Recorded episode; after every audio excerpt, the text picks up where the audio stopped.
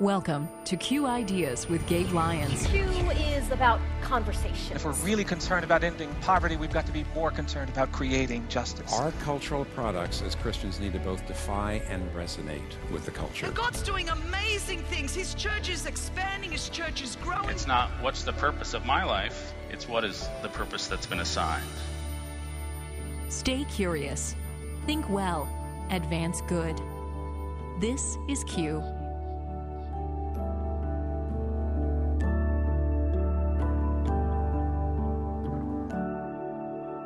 in this culture where we are not going to agree on everything, if we can be grounded in the truth of who God says we are, that we, we are made in His image, we are both uh, more sinful than we would like to think of ourselves, and yet we are infinitely more loved in Christ than we than we could ever even imagine or put a word to. I think that's for Christians where it starts to be grounded in that sense so that so that you can go out into the public square and have all sorts of conversations with people uh, that you might disagree with on any number of issues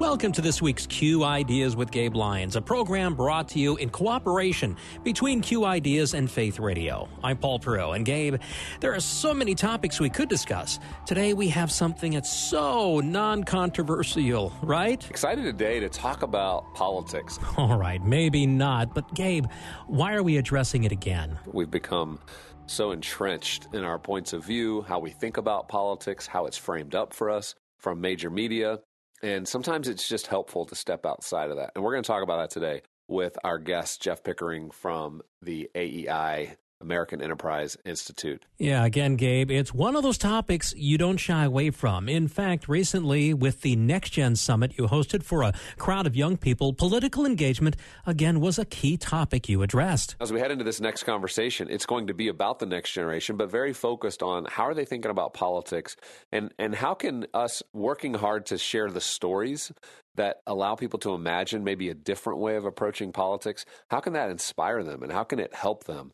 And so we're going to be talking with Jeff Pickering from AEI, and we're talking about a film that we have as part of our Q Media platform called For the Love of Neighbor Politics for the Common Good. Let's listen in now.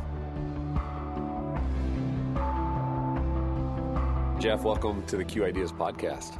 Hey, Gabe, thanks for having me. Yeah, we are excited to talk more about all that you're seeing and experiencing as we think about the next generation and we think about the world of politics. How do we think well about this? Obviously, for anybody paying attention, we've seen that become one of the most divisive spaces, um, not just for the world, but we've seen it particularly in Christian context now, where there's a lot of vitriol amongst even good, faithful Christians who have very different views on policy, on candidates, on how to think well about that. And AEI and your work has been all about helping people become just more informed and imaginative about what it might look like for us to think about advancing the common good. So, for those who aren't aware of some of your work, maybe maybe just give us some context as to the space that you're in and the goals of this project. Certainly. Well, um, so we're talking here. This this project was a documentary film uh, that our team here at AEI's Initiative on Faith and Public Life uh, produced recently within the last couple of years. Uh, the film's called For Love of a Neighbor Politics for the Common Good.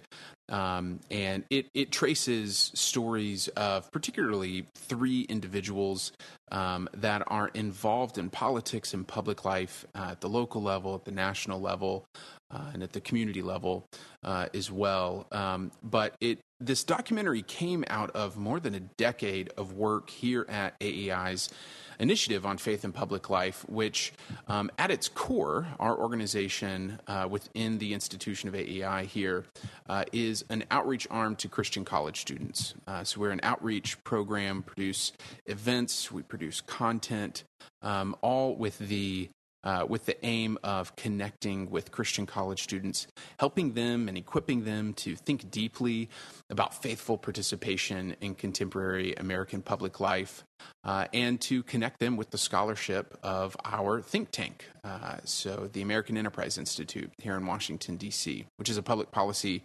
research organization that's been around for nearly a century. Uh, and uh, yeah, so that's a, that's a bit about our work. And, and, this documentary came out of a decade of connecting with Christian college students. It's it's a wonderful piece. I know we featured it at Q Ideas and also on Q Media for a season. Um, because it tells these stories, as you mentioned. It. One of the people it follows is Justin Giboney, who created the AND campaign. He's been someone we've interviewed many times and has given talks at our Q conference events because he has been someone that's just fighting for people to understand there's a both and here. Like we don't just get to pick sides. We have to work through the depth and the complexities of difficult issues. And as you mentioned, so much of your focus is the next generation. You're on college campuses all the time. Some of our listeners are college students, but many have kids who are college students right. or they're very aware of like this college environment today and how it's becoming difficult for people to share their points of view. I think one of the latest studies I, I saw in the last few months was showing that somewhere somewhere near the high 50%, almost 60% of of conservative college students don't speak out. They don't share their views because for fear of retribution, for fear of their point of views not going to fit in. And so so many of these college spaces aren't becoming a space where there's a lot of free thinking allowed. There's there's almost a control happening to where if you don't have a certain point of view, you're not able to to speak. And so you you drop a documentary into this space where you're starting to tell some different stories. You're starting to help people see like, look, we can all talk about these things. We don't have to censor ourselves or be in spaces that are censored. And I'm curious, how's that going? Like, what's the response from students who, you know, see a film like this or are just given space to talk through the complexities? Right. Right. No, you're you're exactly right, and I, I would I would uh, I would distill the problem that you are uh, you're touching at there as um, just a growing illiberalism uh, on campuses, uh, and and really more so than just campuses. But I think like like so much in American life, um, what starts on the campus doesn't doesn't end on the campus, and we're seeing that kind of illiberalism in so many different corners, uh, and it's not just uh, it's not just the illiberalism of of one side of the political aisle. There's a true uh, illiberalism happening on the left and on the right when you talk about politics and these kinds of issues. Um, Can you define illiberalism for people who aren't familiar with that term? Sure, sure. So it's it's I think it's actually best defined for people who wouldn't be familiar with the term with that with that data that that you just highlighted of this feeling of I I don't want to say the wrong thing, even though I don't even know what the right or wrong thing is here on this political issue, for fear of being attacked, uh, being marginalized as a result. Um, and it's it's this it's the so another word is this sort of growing rigid tribalism of you're either in or you're out of this of this group, um, losing yourself in in this in this group. So liberalism uh, and illiberalism are are political science nerd terms that we would talk about at a place like like a EI here in Washington, D.C. But I think just that, that experience of so classical liberalism would be living in a pluralistic society where we can disagree without dehumanizing one another. Um, and illiberalism uh, is is what we're seeing where where you have that sort of knee jerk emotion to say I. I don't. I don't want to say anything because I don't want to be out of step with with with my tribe or even my context, right? So a conservative student at a at a very progressive uh, at, a, at a very progressive university would, would, would often feel that sort of bearing down on them. I think for us, what, what I would say I'm, in, am encouraged by is the kinds of students that um, are attracted to our programs are students that are looking for a refuge from all of that and to be challenged. And we, we have students. I mean, AEI uh, attracts students to our summer uh, summer programming here. We have a couple hundred students coming through the building for a variety of week long seminars with our scholars and other professors in our network to talk about these big policy and cultural issues. And we have students uh, really from, from all all sorts of political persuasions conservatives progressives moderates and what's what's really exciting for us is to be able to have this space where students are respected um, and and and and the discourse is at a higher level where instead of saying uh, instead of just teaching people talking points of how to uh, how to say that um, their their fellow student is is wrong or immoral or evil, um, they can they can have conversations and and discuss things. And you know, I think this is really important because when I think of who I needed when I was younger, when I was a college student, I didn't know what I didn't know yet. And I had some political ideas and some opinions, and might even have called them convictions at the time. Uh, but it's the people who can come alongside you and help you think well and think critically yeah. about about issues and and help you learn what you what you didn't know. So for us in our corner of this conversation, it's been going really well. I think the documentary has has really helped that because it gives it gives students um, a look into people like Justin uh, who are doing who are doing this well and with integrity. Uh, and that's the last thing I'll say is I think there are when it comes to our students and what I've seen in in this rising generation, I I've seen a real a real desire for integrity. And, I use that not just integrity of the idea of standing for moral principles, although that's that's really important to be people of people of truth, uh, especially especially uh, right now for Christians. But but I use integrity in the sense of a desire uh, for your life to be whole and, and undivided. That you're not a hypocrite and you're not just using politics as a means to an end. Uh, and there's that real desire for integrity in this generation, and and I hope that the people that we are uh, that we are platforming uh, for them to learn from and to learn alongside are people of of integrity um, because that's that's what they desire. Right. Well, as you mentioned, I mean, the college campus is this perfect place to demonstrate and to illustrate a public square that is pluralistic, right? It should be at least where people come from very different backgrounds, different religious beliefs, maybe no belief at all, and they're given the space to like talk about ideas and to try to understand what is true, what is not true, philosophy, all, all of the great subjects that are so important to form uh, a new generation.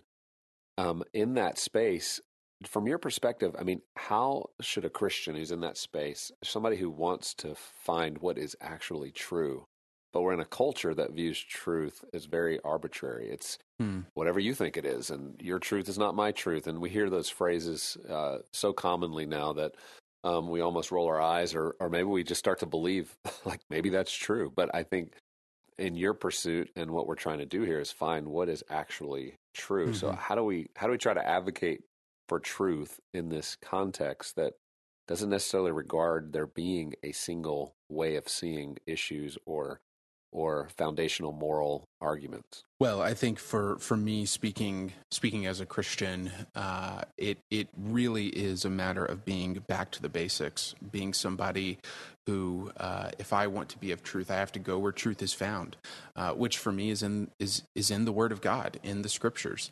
I think about uh, I think about Philippians Philippians four. What whatever is whatever is true, whatever is good, whatever is noble, whatever is commendable and excellent. Think about these things.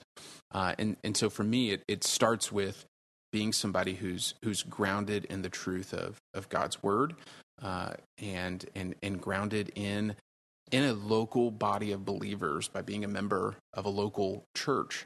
Um, that's where I think it, it has to start for Christians engaged in in this culture where we are not going to agree on everything. But I think if we can be grounded in in the truth of who God says we are. That we are actually uh, we we we are made in His image.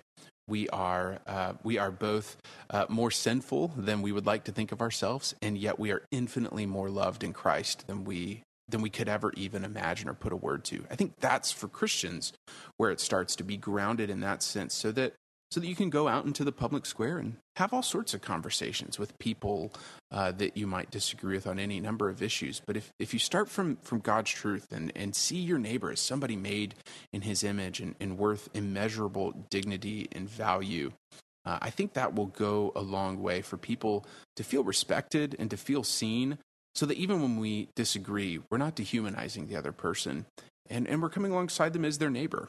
I know that is such a good distinction to to just come back to as foundational as just viewing other people in the image of God. Um, another term you use a lot in the documentary, and we love this documentary. Like I said, it's it's they can view it um, at qideas.org at our Q Media app or location, um, and people can get that actually for a free trial. So if you go to qideas.org/trial and you're hearing this documentary and what we're talking about, and you're like, I'd really like to see it. That's where you can go see that at no cost. Um, but we also you use the term public life a lot, mm. and that's a term that some people aren't as familiar with, or they're trying to understand what what is public life versus private life and how do we think about that term as it relates to politics and are there some areas that you know don't fall within politics but they do fall within public life could you just tell us more about that concept Sure. So, uh, in in some ways, like like all rhetoric, uh, word, words matter because of what uh, you know the imagery that it conjures up in our mind. So, if we if we were to bring forward a, uh, an initiative on faith and politics, um, although I think politics is important, that people often sort of immediately uh, get trapped in the sort of binary, whether it's the binary of Congress, uh, you know, congressional debates or arguments on Twitter. Um, but we, we wanted to use the term public life because we, we want to equip Christians uh, to think about all the different areas in which they're interacting with with their neighbors uh, and and striving toward toward the common toward the common good. And so, you know, so this is this is everything. Uh, you know, this is everything from economics and business, society, culture, and yes, politics and and public policy. But um, as an example of that, I mean, we we just my team and I just got back as we're recording this uh, from a weekend in Chicago where we were working primarily with with business and economics students and, and MBA students thinking about entrepreneurship and faith. I mean, that that's a part of public life and our think tank here, AEI, was originated to make a case for the free enterprise system uh, and to do scholarship and research that su- that supported uh, the benefits of the free enterprise system to a society. Well, that's that's bigger than than politics and, and who's in elected office and and the the debates of Washington D.C. Uh, and, and that's really important for us because uh, you know we, we want to bring a distinctly Christian perspective for students to be equipped on a whole range of, of relevant topics that is bigger than just you know what each party is uh, is uh, standing and yelling about at any given moment. Right. Um, we also know in the next generation we're dealing with even more mental health concerns mm. and anxiety, depression about the nature of where the world's going. I think some of the latest, most recent polling showing that for the first time, so many more Americans see us heading towards a future that's not good um, there's a lot of despair essentially. And when we have despair i mean as christians we're called to have hope. We're, we're not allowed to like live in that way. Even though it comes against us it confronts us it can overwhelm us we have a different way that we have to see a future. And i see that playing out in this film the way that you follow these characters and there's a constant sense of just hope that's driving what they're doing even if the circumstances around them are saying something different. Um, what is that hope and and how how did you see encouragement when you watch this or when you see students watch this? How does it bring encouragement to them when they when they see characters trying to live that out against the challenges of despair that can otherwise overwhelm us? Man that that is very true. Um, uh, just the the the issue that you know that you laid out about a, a and, and, I'm actually really thankful for a greater recognition of mental health uh, that this past this past year and a half has has brought into into conversations and and it's been it's been something of of my own struggle um, and uh, seeking seeking healing through counseling and and I'm just I personally am grateful that we're talking about mental health more often uh, in public life. And I, and I think you know watching people like Justin or or Sarah or Senator Tim Scott or, or, many others that are that are featured in this film, uh, professors, other journalists, uh, other clergy. I think it's encouraging for students to see people who are doing this, who are who are doing this well, who are engaging in these issues. Like I said, with with integrity. I think it's encouraging because often students don't know the how because they they haven't seen it done well because so much of American institutional life, American public life, uh, is is fractured and is not healthy right now. And oftentimes, we, if, you're looking on social media or cable news or any of the any of the sort of you know, national overviews of the country, you're not seeing much health in institutional life because there's something about those um, those platforms that attract uh, the most unhealthy to get the most engaged and to and to want to be out there the most. And so the people that are healthy are the ones who are who are in, in many ways serving at the margins.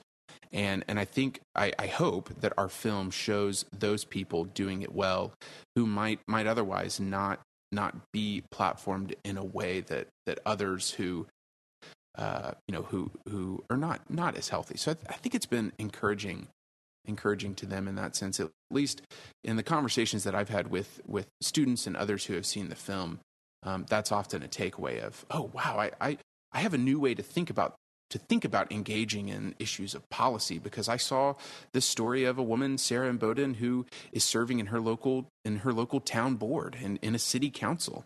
Maybe that's something that, that I ought to consider. So I think it gives students the how to how to pursue integrity in, in public life. Well, I think uh, the good news about the last couple of years is there's been a real rise in awareness about how much local politics matters, how you know our towns and cities are governed, how that decision making power plays out in the role of our lives um, because of the reaction by the government to COVID. So we've we've started to see how much local governments can create very different environments for people based on the state you live in, the city that you live in.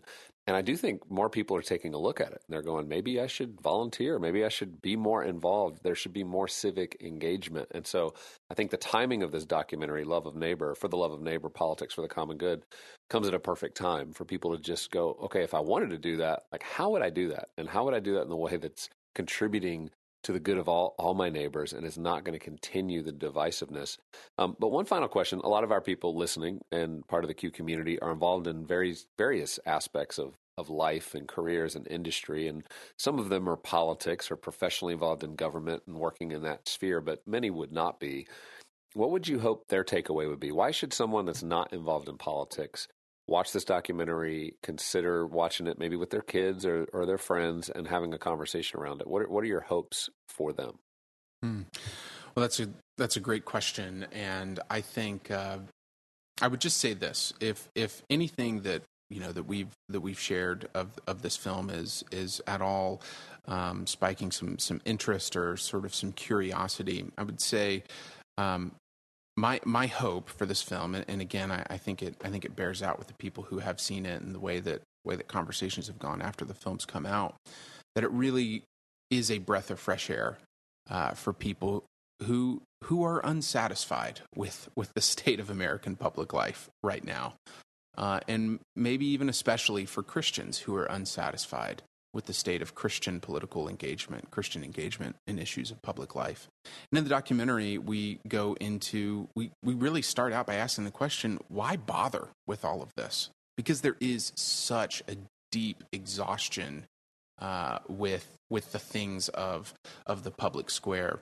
Uh, but I think when you, when you hear from, from the people that, that, that we showcase in the film, uh, these people who are truly serving at the margins, taking care of the vulnerable, uh, and view public policy, uh, public life, uh, engagement in these issues as a real calling from the Lord to to live out that greatest commandment of of loving the Lord your God and loving your neighbor as yourself. I, I, think you'll find it as a as a breath of fresh air, and, and and it doesn't mean we have the perfect solution. I don't think anybody in our film would would claim to have that. I mean, we are talking about imperfect solutions when we're talking about politics and, and the public square, uh, but it really it really shows in this documentary how to put your faith to to care for your neighbor as yourself uh, in into action. And so I think these stories.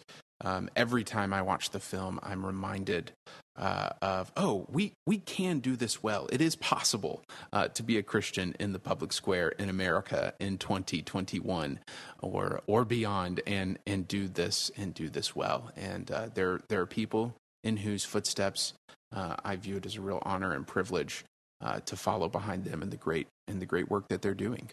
Yeah, well, Jeff, thank you for the work that you guys are doing, and for everybody listening. Remember, you can watch for the love of neighbor. Politics for the Common Good on Q Media at qideas.org slash trial. Get your free trial if you're already subscribing. You can go in there and look at that under our film section. And you'll hear from some more voices, not only Justin, but other people who've been a part of our Q uh, gatherings and conversations such as Senator Ben Sasse, Arthur Brooks from Harvard, David French, Greg Thompson, Russell Moore, Sherry Harder, Tim Scott. I mean, it's a it's an incredible group of people who have already been contributing to so much of this type of work, but pulls it together. For those of you who are saying, I want to introduce my friends to thinking about the common good, to a whole different view of politics. Maybe you've seen them get really entranced with our current modern vision of politics, and you need to snap them out of it. this is a great way to do that and to create a new kind of conversation. So, Jeff, thank you for your work and for the work of AEI and for bringing this uh, to our attention.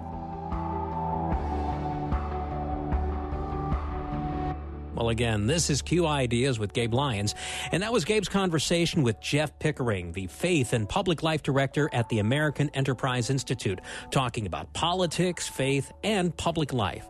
Again, one of those hard conversations that needs to be had, but also one that Q seeks to facilitate through programs like this, Q Ideas with Gabe Lyons, with the content you can take in on the Q Media platform as a subscriber, and through events like the recent Next Gen Summit I mentioned at the start of the show, and of course, course, there's the annual Q Conference, or as they're now called, the Culture Summit. And although it's only December, now is a great time to make plans. Maybe even think of this as some Christmas gifts, getting together some friends and reserving some spots at the 2022 Culture Summit in Nashville, April 28th and 29th. Gabe and his team are still working on the speaker list and all the sessions, but if you've listened to Q Ideas for any length of time, you know that whatever needs to be talked about, Gabe and his team will find some thought leaders who will address it with a gospel perspective. To register, go to this special website, qideas.org slash CS2022. Again, qideas.org slash CS2022. Well, thanks again for listening to Q Ideas with Gabe Lyons for this week. I'm Paul Perot. On behalf of Gabe, we both hope you have a blessed week and that you can join us again next time.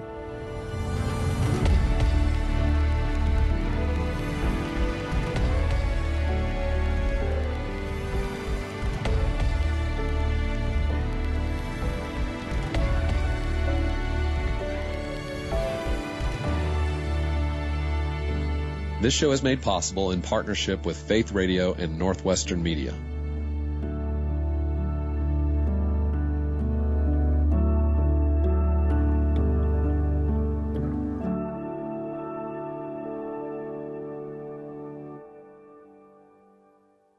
Thank you for listening to the Q Ideas with Gabe Lyons podcast. These conversations are available because of listener support. You can make your gift now at myfaithradio.com. To avoid missing future editions of Q Ideas with Gabe Lyons, subscribe to the podcast today at iTunes or on your podcast player. And thank you for sharing this audio link with a friend and growing the impact of Q Ideas with Gabe Lyons.